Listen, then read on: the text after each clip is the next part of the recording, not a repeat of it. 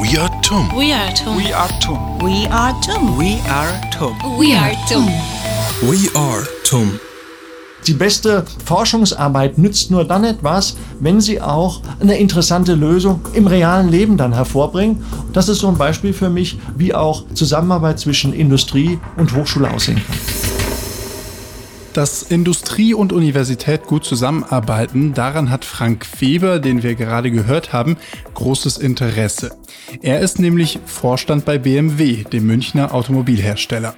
Und mehr Innovation heißt für ihn bessere Fahrzeuge in der Zukunft. Die Zusammenarbeit zwischen B M W und T U München vertieft sich bald, denn B M W stiftet der Uni eine Professur. Welche Vorteile beide Seiten davon haben, darum geht es im Spitzengespräch dieser Folge. Herzlich willkommen zu We Are TUM, dem Podcast von und für die Technische Universität München. Mein Name ist Matthias Kirsch und ich begleite Sie durch diesen Podcast. Wie immer stellt Ihnen aber ganz zu Beginn der Präsident der Universität, Thomas Hofmann, die Themen der heutigen Episode vor.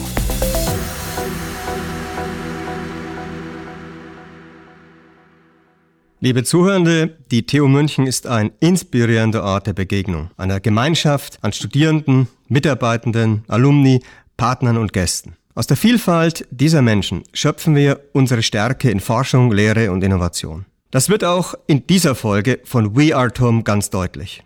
Den Anfang macht wie immer unsere Rubrik Forschung und Technologie. Wir sprechen dieses Mal aber nicht mit Forschenden, sondern mit einem Mann, der Spitzentechnologie möglich macht, dem B M W-Vorstand Frank Weber.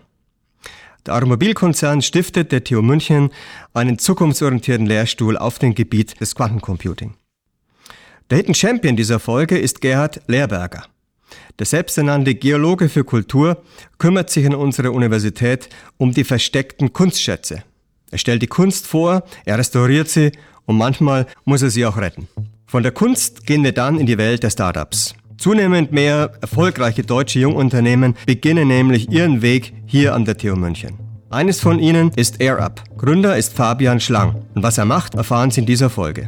So viel vorweg, es geht um eine revolutionäre Art und Weise zu trinken. Zum Abschluss folgt dann unsere Rubrik Der Blick von außen. Das Thema heute: Netzwerken.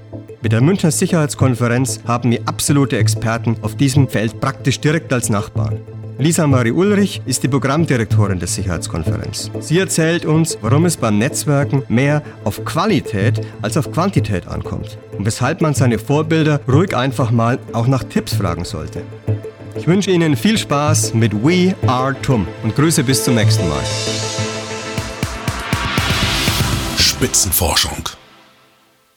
Schon seit einigen Jahren gibt es zwischen der T U und dem Münchner Autobauer B M W eine gute Zusammenarbeit. Diese wird sich jetzt noch vertiefen, denn B M W hat der Universität eine Professur gestiftet zum Zukunftsfeld des Quantencomputings. Warum das nötig ist und wie das Auto der Zukunft aussieht, darüber hat mein Kollege Marcel Laskus mit Frank Weber gesprochen. Als Mitglied des Vorstands ist Weber verantwortlich für die Entwicklung der Fahrzeuge des Autokonzerns. Guten Tag, Herr Weber. Schönen guten Tag, Herr Laskus. Sie haben in den neunzehnhundertachtziger Jahren Maschinenbau studiert, wie ich in Ihrem Lebenslauf gelesen habe. Damals ging es noch um Verbrennermotoren, heute scheinen sich die Entwicklungen zu überschlagen. Es geht um Quantentechnik, E-Autos, autonomes Fahren. Wären Sie gern heute nochmal Student? Ja, ich habe die Arbeit, also an der Uni, wenn man das so will, immer geliebt.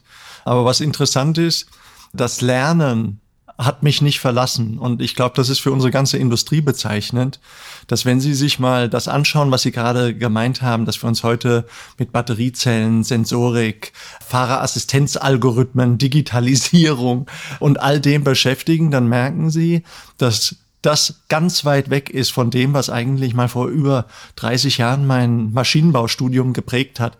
Und das ist schon der erste Gedanke, wo Sie auch sehen, dass hier zwischen denen, die lernen in der Industrie und denen, die beginnen zu lernen an den Hochschulen, gerade das Interdisziplinäre bekommt einen völlig anderen Stellenwert. Und so traue ich der Zeit manchmal nach, aber irgendwie befinde ich mich doch mittendrin. In welchen Bereichen, glauben Sie, werden Quantenalgorithmen, Quantencomputer, Quantenanwendungen in Zukunft bei der B M W Group eine Rolle spielen? Die Autoindustrie, die Es simuliert natürlich äh, mit immensen Rechenleistungen heute ganz, ganz viel. Das ist Aerodynamik, das sind Akustikdinge. In Zukunft ist das das Verhalten der Zelle, also der Batteriezelle äh, in einem E-Auto. Das ist ein chemischer Prozess, der ganz schwer zu greifen ist. Das heißt, je mehr Rechenleistung wir kriegen, desto besser können wir simulieren. Und wir sind auf diese Simulation angewiesen. Und wie das manchmal so ist, ist, je mehr Rechenleistung und damit auch Simulationsfähigkeit habt, desto mehr entwickeln sich bestimmte Anwendungsfelder für uns. Und daher haben wir schon vor Jahren das Quantencomputing für uns entdeckt und haben gesagt, es ist ganz wichtig, dass wir das anwenderorientiert fördern, um dann auch, wenn es soweit ist, es einsetzen zu können bei uns, weil das wird uns sehr helfen, auch simulativ viel bessere Aussagen treffen zu können. Nun gehe ich mal ganz persönlich von mir aus. Für mich ist dieses ganze Feld ein bisschen abstrakt. Können Sie denn sagen, wo vielleicht ganz konkret das Feld Quantencomputing in einem Auto von B M W eine Rolle spielen wird? Wie ich ja eben schon angedeutet habe, alles, was große Rechenleistungen benötigt, dort ist der Einsatz von Quantencomputing von uns äh, sehr vielversprechend. Materialforschung, das Verhalten von Materialpaarungen, Verhalten über Lebenszeit auf der, bis auf die molekulare Ebene. Da können Sie sich vorstellen, dass also, dass das simulativ zu erfassen braucht ganz, ganz viel Rechenkapazität. Und wenn Sie sich das mal anschauen aus der Vergangenheit, wir haben damit begonnen, vor vielen Jahren, den Crash, also Auto fährt gegen eine Wand, Struktur verformt sich. Das war früher so, dass sie dann, dass sie dann am Freitagabend den Rechner losgeschickt haben, damit sie am Montag ein Ergebnis bekommen haben. In dieser Welt würden sie das auf Knopfdruck bekommen. Und das jetzt bei viel, viel komplexeren Fragestellungen. Materialforschung, ich habe auch die Zelle schon angesprochen. Wie verhalten sich Moleküle in der Zelle über der Zeit? Wie verändern sich diese Dinge? Das betrifft auch Machine Learning in gewisser Weise. Fahrerassistenz, die wir heute betreiben, ist etwas, was riesige Datenmengen verarbeiten muss. Und so sehen Sie schon, in ganz, ganz verschiedenen Feldern, Material, Zelle, Fahrerassistenz, Algorithmen, entstehen wirklich konkrete Anwendungen hier für diese schnelle Rechenleistung und für auch sehr konkrete Anwendungen. Nun ist das natürlich noch Zukunftsmusik, wie man immer so schön sagt. Und damit das irgendwann auch mal in die Gegenwart kommt, unterstützt die B M W Group auch die T U M. Erst vor kurzem wurde der Vertrag für die Gründung des Stiftungslehrstuhls Quantenalgorithmen und Quantenanwendungen unterzeichnet. fünf Komma eins Millionen Euro werden innerhalb von sechs Jahren fließen. Doch die B M W Group ist doch eigentlich ein Konzern mit zehntausenden Spezialisten. Wozu braucht es da noch die externe Unterstützung einer Universität? Ja, die, natürlich haben wir viele Spezialisten, aber es gibt ja eine klare Trennung. Diese Spezialisten sind darauf fokussiert, die besten Autos zu bauen, die besten Motorräder und all das zu machen. Wir regen an, hier Spitzenforschung zu betreiben, damit wir irgendwann einmal einen Nutzen davon haben, dass diese Technologie anwenderbezogen für uns zur Verfügung steht. Und damit ist auch klar, dass wir, wir haben zwar, das ist jetzt schon fast fünf Jahre her, dass wir gesagt haben, Quantencomputing spielt für uns eine Rolle, haben ein Projektteam gegründet und alles, haben aber gemerkt, wenn wir das wirklich in zehn Jahren für uns einsetzen wollen, wird es eine andere Form der Zusammenarbeit brauchen zwischen uns und der Hochschule. Wie stellen Sie sich eine ideale Symbiose zwischen einem privatwirtschaftlichen Konzern wie der B M W Group und einer Universität wie der T U M vor? Unabhängigkeit der Hochschule ist ganz, ganz wichtig. Die Forschung muss immer vor uns sein in gewisser Weise. Aber was uns genauso wichtig ist, und da ist dieses Beispiel des Lehrstuhls ein wunderbares Beispiel, ist, wir wollen Spitzenforschung und spitzenindustrielle Lösungen am Ende. Und wir wollen sehen, dass diese Sektoren sich schnell verbinden da, wo neue Lösungen entstehen. Das nennt man dann auch Innovation. Und deswegen ist die beste Forschungsarbeit, nützt nur dann etwas, wenn sie auch eine interessante Lösung im realen Leben dann hervorbringt. Und so ist auch die Zielsetzung des Lehrstuhls gewesen, dass wir gesagt haben, Grundlagenforschung beim Quantencomputing gibt's ausreichend, aber wirklich eine Zielrichtung zu haben, darauf, wo das auch ange- ganz konkret angewendet werden kann. Das ist so ein Beispiel für mich, wie auch Zusammenarbeit zwischen Industrie und Hochschule aussehen kann. Vielen Dank, Herr Weber. Ganz herzlichen Dank für das Gespräch. Hidden Champion.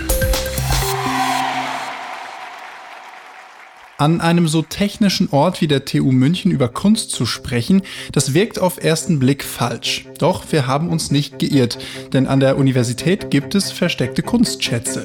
Und glücklicherweise gibt es auch jemanden, der sich darauf verschrieben hat, die Kunst in der T U M zu zeigen, zu restaurieren und manchmal leider auch zu retten. Er selbst nennt sich ein Geologe mit Kultur. Clarissa Ruge hat sich mit dem Hidden Champion dieser Folge, Gerhard Lehrberger, über Kunst an der T U München unterhalten. Herr Lehrberger, Sie sind Geologe. Warum unterhalten wir uns jetzt über Kunst an der T U M? Wir unterhalten uns heute über Kunst an der T U M und speziell über Steinkunst, denn das ist mein Spezialgebiet, das ist die Kulturgeologie. Also der Bereich, der zwischen Stein und Mensch gewissermaßen vermittelt. Schön. Wo liegt der größte kulturelle Schatz der T U M? Und was hat er für eine Geschichte? Also wir haben ja viele Schätze. Zunächst mal sind unsere Studenten natürlich der größte Schatz. Aber steinkulturmäßig haben wir an jedem Standort eigentlich Highlights. Im Stammgelände zum Beispiel den wunderbaren T U M-Turm, dessen Treppenhaus alleine ein Steinkunstwerk ist. Wo kann man diese besonderen Steine genau sehen? Bei unseren Führungen in der T U kann man die Baugeschichte der T U eigentlich an den Steinen nachvollziehen. Und am schönsten ist es im Treppenhaus des Turms zu sehen, wo eben die komplette Treppenanlage aus wunderbaren unterschiedlichen Steinen in einer hervorragenden Verarbeitungsqualität zu sehen ist. Was fasziniert Sie persönlich so an Steinen? Mich persönlich fasziniert an den vor allem polierfähigen Steinen, die ja in der Architektur dann an den Oberflächen häufig sind, vor allem der Aspekt der, der Farbigkeit und der Strukturen, ja, aus denen ich wieder lesen kann über die Entstehungsgeschichte, über den Werdegang des Steins. Und seit wann fasziniert Sie der Stein so? Schon als kleiner Junge oder wie kann man sich das vorstellen? Ich bin T U gewechselt und habe hier angefangen, vor über vierzig Jahren Geologie zu studieren. Und das Studium hat mich eigentlich schon begeistert und so äh, hat sich das weiterentwickelt. Und die T U M-Gesteine beschäftigen mich seit etwa fünfzehn Jahren. Gehen wir nochmal auf die Kunst an der T U M. Welchen geschichtsträchtigen Platz mögen Sie hier am liebsten und was wäre das? Die Kunst an der T U M ist vielfältig. Wenn ich in München einen Platz nennen müsste, der mir am besten gefällt, dann ist es tatsächlich der Turm. Allein schon das erhebende Gefühl, hinaufzusteigen durch diese Steinwelt und dann die Konstruktion oben mit den, mit dem Mauerwerk und den Metallen und dann natürlich auch der Blick. Also nicht umsonst ist der T U M-Turm jetzt das neue Symbol der T U. Und weiter? Was kann man noch hier Schönes entdecken? Und dann gibt's im Stammgelände jede Menge Kunstwerke, die zum Teil unter Kunst am Bau fallen, zum Teil Denkmäler sind. Ich erinnere hier an das Ohm-Denkmal an der Theresienstraße äh, oder eben auch diese wunderbare Metallskulptur von Fritz König im Innenhof bis hin zu kleinen versteckten Kunstwerken in Treppenhäusern und an Wänden, wo viele Jahrzehnte lang vorbeigehen und die gar nicht bemerken. Also die T U M ist auch ein Kunstmuseum. Und wer kümmert sich um diese ganzen Kostbarkeiten? Wir haben derzeit leider keine eigene Stelle für die Kunstwerke an der T U M. Die Zusammenstellung im Jubiläumsband zum hundertfünfzig Jahre Jubiläum hat gezeigt, dass wir wirklich ein großes Museum sind, aber leider keine Kustodie haben, die sich um die Objekte kümmert. Gibt es irgendein Ereignis, wo Sie sagen, also da standen mir am meisten meine Nackenhaare auf, als ich das mitbekommen habe? Also es gibt tatsächlich ein paar Erlebnisse bezüglich des Umgangs mit Kunstwerken an der T U, vor allem jetzt auch Steinobjekten, die mich auch erschüttert haben. Da ist so ganz markant zu nennen ein Steinmosaik vom berühmten Künstler Karl Knappe, der für den Bau des Materialprüfamts ein, ein Mosaik gestaltet hat, das beinahe in den Bauschutt gewandert wäre. Und hätten die Bauarbeiter das nicht zwischengelagert, quasi vor unserem Institutseingang, wäre das wahrscheinlich verloren gegangen. Und keiner hat's gemerkt. Also es war auch von Ihnen reiner Zufall, dass Sie da vorbeigegangen sind und... Es war reiner Zufall, weil eine Kollegin, die in einem Projekt mitarbeitet und Restauratorin ist, kam zu mir und hat gesagt, du, da liegt ein Mosaik auf dem Bauschutt. Und dann bin ich runtergegangen und mir war natürlich gleich klar, was das für eins ist. Und das musste einem Bildschirm weichen und ja, wir konnten es retten und es soll nun auch wieder in das Originalensemble integriert werden. Wir haben nämlich ein Treppenhaus, das eines der schönsten der fünfziger Jahre ist, und da gehört es eigentlich hin. Wenn jetzt nach der Pandemie viele spannende Führungen wieder möglich sind, wo können die Leute denn sich da erkundigen und in den Genuss ihrer Führung kommen? Also wir bieten die Führungen vor allem über den Alumni-Service an. Alumni-Führungen sind sehr beliebt und da kommen auch immer viele Leute, die halt früher mal an der T U waren, und Frau Doktor Meissner macht das genauso. Also meine Wenigkeit und die Frau Meissner sind so die, diejenigen, die Führungen über den T U M Campus machen.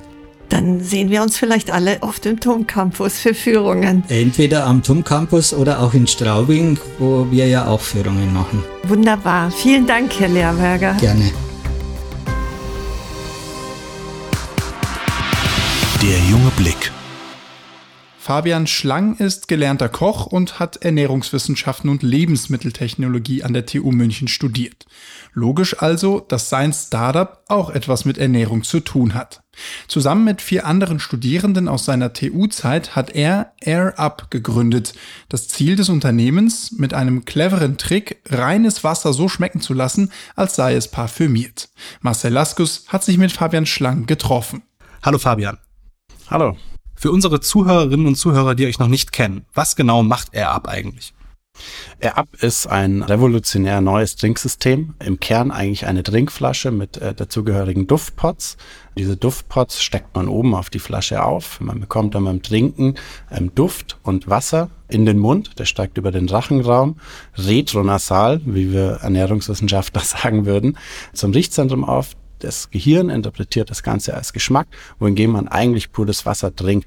Ein retronasales, duftbasiertes Trinksystem also. Und wenn ich jetzt hier so eine Flasche, die du mitgebracht hast, sehe, dann sieht das ja schon sehr schick aus. Und auch der Süddeutschen Zeitung gegenüber habt ihr mal in einem Interview gesagt, im Grunde löst das eines dieser typischen First-World-Probleme. Warum wollen die Leute sowas? Ich glaube, die Leute haben in, in fast schon in ihrer D N A, dass man äh, vielleicht sogar historisch äh, oder, oder evolutionär bedingt, dass man Dinge mit Geschmack will. Früher war das auch gut, weil dann hat man überlebt, wenn man genug Beeren gefunden hat, wenn man genug Pilze gefunden hat. Äh, heutzutage ist es, wie wir wissen, anders. Über fünfzig Prozent der, was wir First World früher mal genannt haben, Bevölkerung ist zu dick. Sehr, sehr hohe Adipositasraten in der E U, in den U S A. Und damit lösen wir eigentlich dieses Grundproblem, dass wir nach Geschmack suchen, aber in der heutigen Zeit gar keine Überversorgung an energiereichen Nährstoffen mehr brauchen. Let's face it, wir brauchen keine Cola in unserer Ernährung. Wir essen eh zu viel und viele dieser Kalorien, dieser unnötigen Kalorien, kommen über Getränke und genau das lösen wir. Du hast ja Lebensmitteltechnologie und Ernährungswissenschaften an der T U M studiert. Warum hast du dich nach diesem Studium nicht einfach in eine gut bezahlte Festanstellung begeben, sondern hast gegründet? Ja, das frage ich mich auch manchmal. Spaß beiseite, es war nicht mein Plan zu gründen, überhaupt nicht. Ähm, ehrlich zu sein, hat mich dieses Produkt gefunden, hat mich innerlich so geflasht, dass dieses retronasale Riech Riechen eine Anwendung aus, naja, auch meinem Studium in einem Produkt, das für mich so viel Sinn macht, auf so vielen Wegen. Es ist nachhaltiger, es ist gesünder, es schmeckt lecker. Naja, es hat mich gefunden und dann war irgendwie sehr schnell klar, dass wir was draus machen müssen, weil es zu gut ist für die Schublade. Inwiefern hat dich denn die Zeit an der T U M auf deinem Weg geprägt oder begleitet? Ich würde sagen, sehr. Einerseits, auch wenn man als Lebensmitteltechnologe, als Ernährungswissenschaftler, zumindest zu meiner Studienzeit, jetzt noch nicht vom Gründen überrollt wurde, äh, wie man das vielleicht als T U M-Bewähler in Garching würde, war diese diese unternehmerische Uni, ähm, das nicht nur auf auf den Fahnen steht, sondern das auch wirklich da ist, was was mich sehr geprägt hat, dass man was erreichen kann, wenn man was tut. Was macht deiner Meinung nach ein gutes Startup aus? Also ist es vielleicht, wenn man ganz viel Geld einsammelt oder wenn man ganz viele Mitarbeitende eingestellt hat? Was ist da so eine Sache, die, die ein gutes Startup auszeichnet? Ohne jetzt esoterisch klingen zu wollen, glaube ich, dass es äh, wichtig ist, dass die, die Mission und die Werte, für die man einsteht, dass man das umsetzen kann. Und ja, dabei ist Umsatz, Mitarbeiterzahl, verkaufte Produkte, in unserem Fall auch eingesparte Einweg-P E T-Flaschen, ist eine Riesenmotivation. Aber am Ende des Tages motiviert mich persönlich mehr, dass ich sehe, dass wir was Sinnvolles tun. Uns hören ja auch Studierende zu und ja, welchen Rat kannst du denen denn geben, die gerade in der T U M sind und selbst vielleicht mit dem Gedanken spielen, sich selbstständig zu machen oder ein Startup zu gründen? Mein Ratschlag für Studierende ist, nutzt diese Angebote. Gründen ist vielleicht nicht der leichteste Weg, aber es ist ein extrem rewarding, würde man im Englischen sagen, ein rewarding way, weil er viel zurückgibt. Und die T U München hat unzählige Angebote in Garching, ein Makerspace, ein Gründerzentrum. Das gleiche wurde mit den Venture Labs jetzt äh, ja auch nach Freising, nach Weinstefan kopiert. Diese Angebote sind verrückt, kein Mensch kann die alle nutzen, aber die, die man nutzt, die sind sehr, sehr sinnvoll. Ja, nutzt sie einfach, probiert's aus und habt Spaß dabei. Vielen, vielen Dank, Fabian. Danke. Fünf Tipps. Zum Abschluss der heutigen Folge von We Are T U M verlassen wir wie jedes Mal wieder den T U-Kosmos und kommen zu unserer Rubrik Fünf Tipps. Unser Gast heute ist Lisa Marie Ulrich. Sie ist die Programmdirektorin der Münchner Sicherheitskonferenz und ihr Spezialgebiet ist das Netzwerken. Das ist unser Thema heute. Hallo Lisa. Hallo Matthias. Lisa, Programmdirektorin bei der Münchner Sicherheitskonferenz. Worin besteht deine tägliche Arbeit? Ja, du hast es ja schon angedeutet. Die Münchner Sicherheitskonferenz, das ist ähm, ja wahrscheinlich so die zentrale internationale Plattform für die Debatte von Außen- und Sicherheitspolitik. Ähm, allen Münchnern wird vor allen Dingen die große Konferenz im Februar bekannt äh, sein mit dem gleichen Namen. Dort kommen jedes Jahr im Februar für ein Wochenende die zentralen internationalen Schei- Entscheider im Bereich der Außen- und Sicherheitspolitik zusammen, um ein Wochenende lang über die großen Krisen und Herausforderungen der internationalen Politik zu sprechen. Neben dieser Konferenz im Februar machen wir darüber hinaus aber noch eine diverse Reihe von anderen Aktivitäten über das Jahr hinweg. Das heißt, wir veranstalten an verschiedenen Orten auf aller Welt äh, kleinere Formate, um Entscheider zusammenzubringen, die dann internationale Herausforderungen diskutieren. Und meine Arbeit als Programmdirektorin besteht darin, mir Gedanken darüber zu machen, welche Formate wir durchführen, also wen wir wann, wo, zu welchen Themen zusammenbringen. Und mit Blick auf die Konferenz in München im Februar, quasi das Highlight eines jeden Jahres, mir Gedanken über das Programm zu machen. Also über welche Themen wird diskutiert und wer spricht dort darüber. Ich habe dich ja angekündigt als Expertin fürs Netzwerken. Warum ist denn für euch bei der Münchner Sicherheitskonferenz das Netzwerken so wichtig und warum ist Netzwerken insgesamt so wichtig? Einerseits arbeiten wir sehr stark natürlich mit einem Netzwerk aus Entscheidern, ähm, die wir bei all unseren Formaten immer wieder zusammenbringen. Das heißt, wir arbeiten mit einem Netzwerk und gleichzeitig befördern wir auch Netzwerke, indem wir dort immer wieder Persönlichkeiten zusammenbringen, die dann dort auch ihr eigenes Netzwerk ausbauen. Also hier geht es uns ganz bewusst auch darum, mit unseren Veranstaltungen Plattformen zu bieten, wo der Minister mal auf einen Wissenschaftler trifft, der ihm neuen Input gibt. Oder wir, wo ein äh, renommierter Journalist einen C E O trifft, der ihm über die neueste Innovation in einem Sicherheitsbereich berichten kann. Das ist die eine Komponente und dann natürlich für meine ganz persönliche Arbeit ist das Netzwerk insofern wichtig, als dass ich mein Netzwerk nutze, um die Entscheider zu erreichen, die wir nach München bringen möchten. Also wenn es darum geht, einen Minister aus einem bestimmten Bereich oder einen, einen Staatspräsidenten aus einem Land nach München zu bringen, arbeiten wir hier natürlich auch ganz stark mit unserem Netzwerk, um diese Person davon zu überzeugen, in München zu sprechen. Gleiches gilt für die Themen, die wir auf die Agenda setzen. Auch hier tausche ich mich mit meinem Netzwerk aus, nutze mein Netzwerk, um Input zu generieren, welche Themen das sein sollten. Das sind also die Gründe, warum für dich und für euch das Netzwerken so wichtig ist. In ganz anderen Bereichen ist das Netzwerk natürlich auch Teil der täglichen Arbeit. Du hast uns netterweise fünf Tipps zum Netzwerken mitgebracht. Welche Tipps sind das denn? One. Ja, danke Matthias. Also als allererstes glaube ich, bei einem Netzwerk geht es immer stärker um die Qualität als um die Quantität. Also aus meiner Sicht kann es nicht darum gehen, die tausendste oder zweitausendste Anfrage bei LinkedIn oder Xing herauszusenden, sondern es muss eher darum gehen, ein qualitativ gutes und starkes Netzwerk aufzubauen. Vor allen Dingen aufgrund von Tipp Nummer zwei, damit ein Netzwerk gut ist, funktionstüchtig ist und man es auch nutzen kann für sich, muss man in dieses Netzwerk investieren. Wir machen das bei der Münchner Sicherheitskonferenz beispielsweise, indem wir unser Netzwerk regelmäßig auf dem Laufenden halten. Wir schicken also E-Mails, sagen, das machen wir gerade, das planen wir, lasst uns wissen, wenn das für euch interessant ist. Wir laden unser Netzwerk immer wieder zu Formaten ein, bringen Leute zusammen, bei denen wir das Gefühl haben, die könnten füreinander interessant sein. Wir investieren also in unser Netzwerk, damit das aktiv und intakt bleibt. Der dritte Tipp wäre, ein Netzwerk muss in irgendeiner Form dynamisch bleiben können. Also gerade bei der Münchner Sicherheitskonferenz bringen wir natürlich vor allen Dingen politische Entscheider zusammen, die häufig vielleicht schon ein bisschen älter sind und vielleicht nicht immer ganz so divers. Das heißt, wir sind sehr darum bemüht, auch junge Leute in unsere Aktivitäten einzubinden. Dafür machen wir verschiedene Nachwuchsprogramme. Und solche Nachwuchsprogramme sind natürlich vor allen Dingen auch für Studierende interessant, um ihr eigenes Netzwerk auszubauen. Oh. Und vierter Tipp wäre, sein Netzwerk ganz gezielt auch dafür zu nutzen, um raus aus der eigenen Blase zu kommen. Also wir bei der Münchner Sicherheitskonferenz glauben daran, dass Diskussionen vor allen Dingen dann fruchtbar sind, wenn man auch Akteure aus verschiedenen Bereichen zusammenbringt. Also den Wissenschaftler mit dem Minister oder den Journalisten mit dem C E O. Und hier, glaube ich, ist es auch für das eigene Netzwerk sehr fruchtbar, wenn man sich auch mal gezielt umschaut, was könnten Persönlichkeiten sein, mit denen man sonst vielleicht nicht so viel zu tun hat, aber die einem interessanten Input geben können. Und der allerletzte Tipp und vielleicht der wichtigste, Netzwerken ist keine Einbahnstraße. Das heißt, beim Netzwerken geht es nicht nur darum, das für sich selbst zu nutzen und zu nehmen, sondern es geht auch darum zu geben. Also das heißt, man sollte sich immer mal wieder die Frage stellen, wie kann ich eigentlich für andere nützlich sein? Wie kann ich anderen helfen? Ich selbst habe unglaublich davon profitiert, immer mal wieder Menschen in meiner Laufbahn gehabt zu haben, die mir Türen geöffnet haben, die mir Rat gegeben haben. Das heißt, auch aus meiner jetzigen Position heraus versuche ich mir zu überlegen, wie kann ich für andere behilflich sein und andere unterstützen. Ich glaube, dieser letzte Tipp ist auf jeden Fall etwas, das wir uns alle sehr zu Herzen nehmen sollen, also zurückgeben und äh, auch, wenn uns geholfen wurde, gerne auch anderen äh, zurückhelfen, wenn man so will.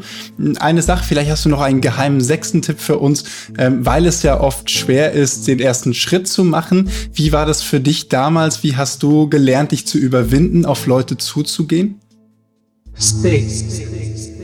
Also ich kann vor allen Dingen aus der jetzigen Perspektive sagen, dass sich eigentlich sehr viel mehr Menschen freuen, als man denkt, wenn man sie um Rat fragt. Also sich einfach mal trauen zu fragen, gerade wenn es darum geht, eigene Erfahrungen zu teilen, machen das Menschen häufig viel, viel lieber, als man eigentlich denkt. Also sie einfach zu trauen, gerade nach Ratschlägen, nach Erfahrungen fragen, kostet nie etwas und im Zweifelsfall kriegt man da, glaube ich, häufiger Feedback, als man denkt. Das waren also sechs Tipps ausnahmsweise heute von Lisa Marie Ulrich, der Programmdirektorin der Münchner Sicherheitskonferenz zum Thema Netzwerken. Lisa, vielen Dank für deine vielen Tipps. Sehr gerne, Matthias.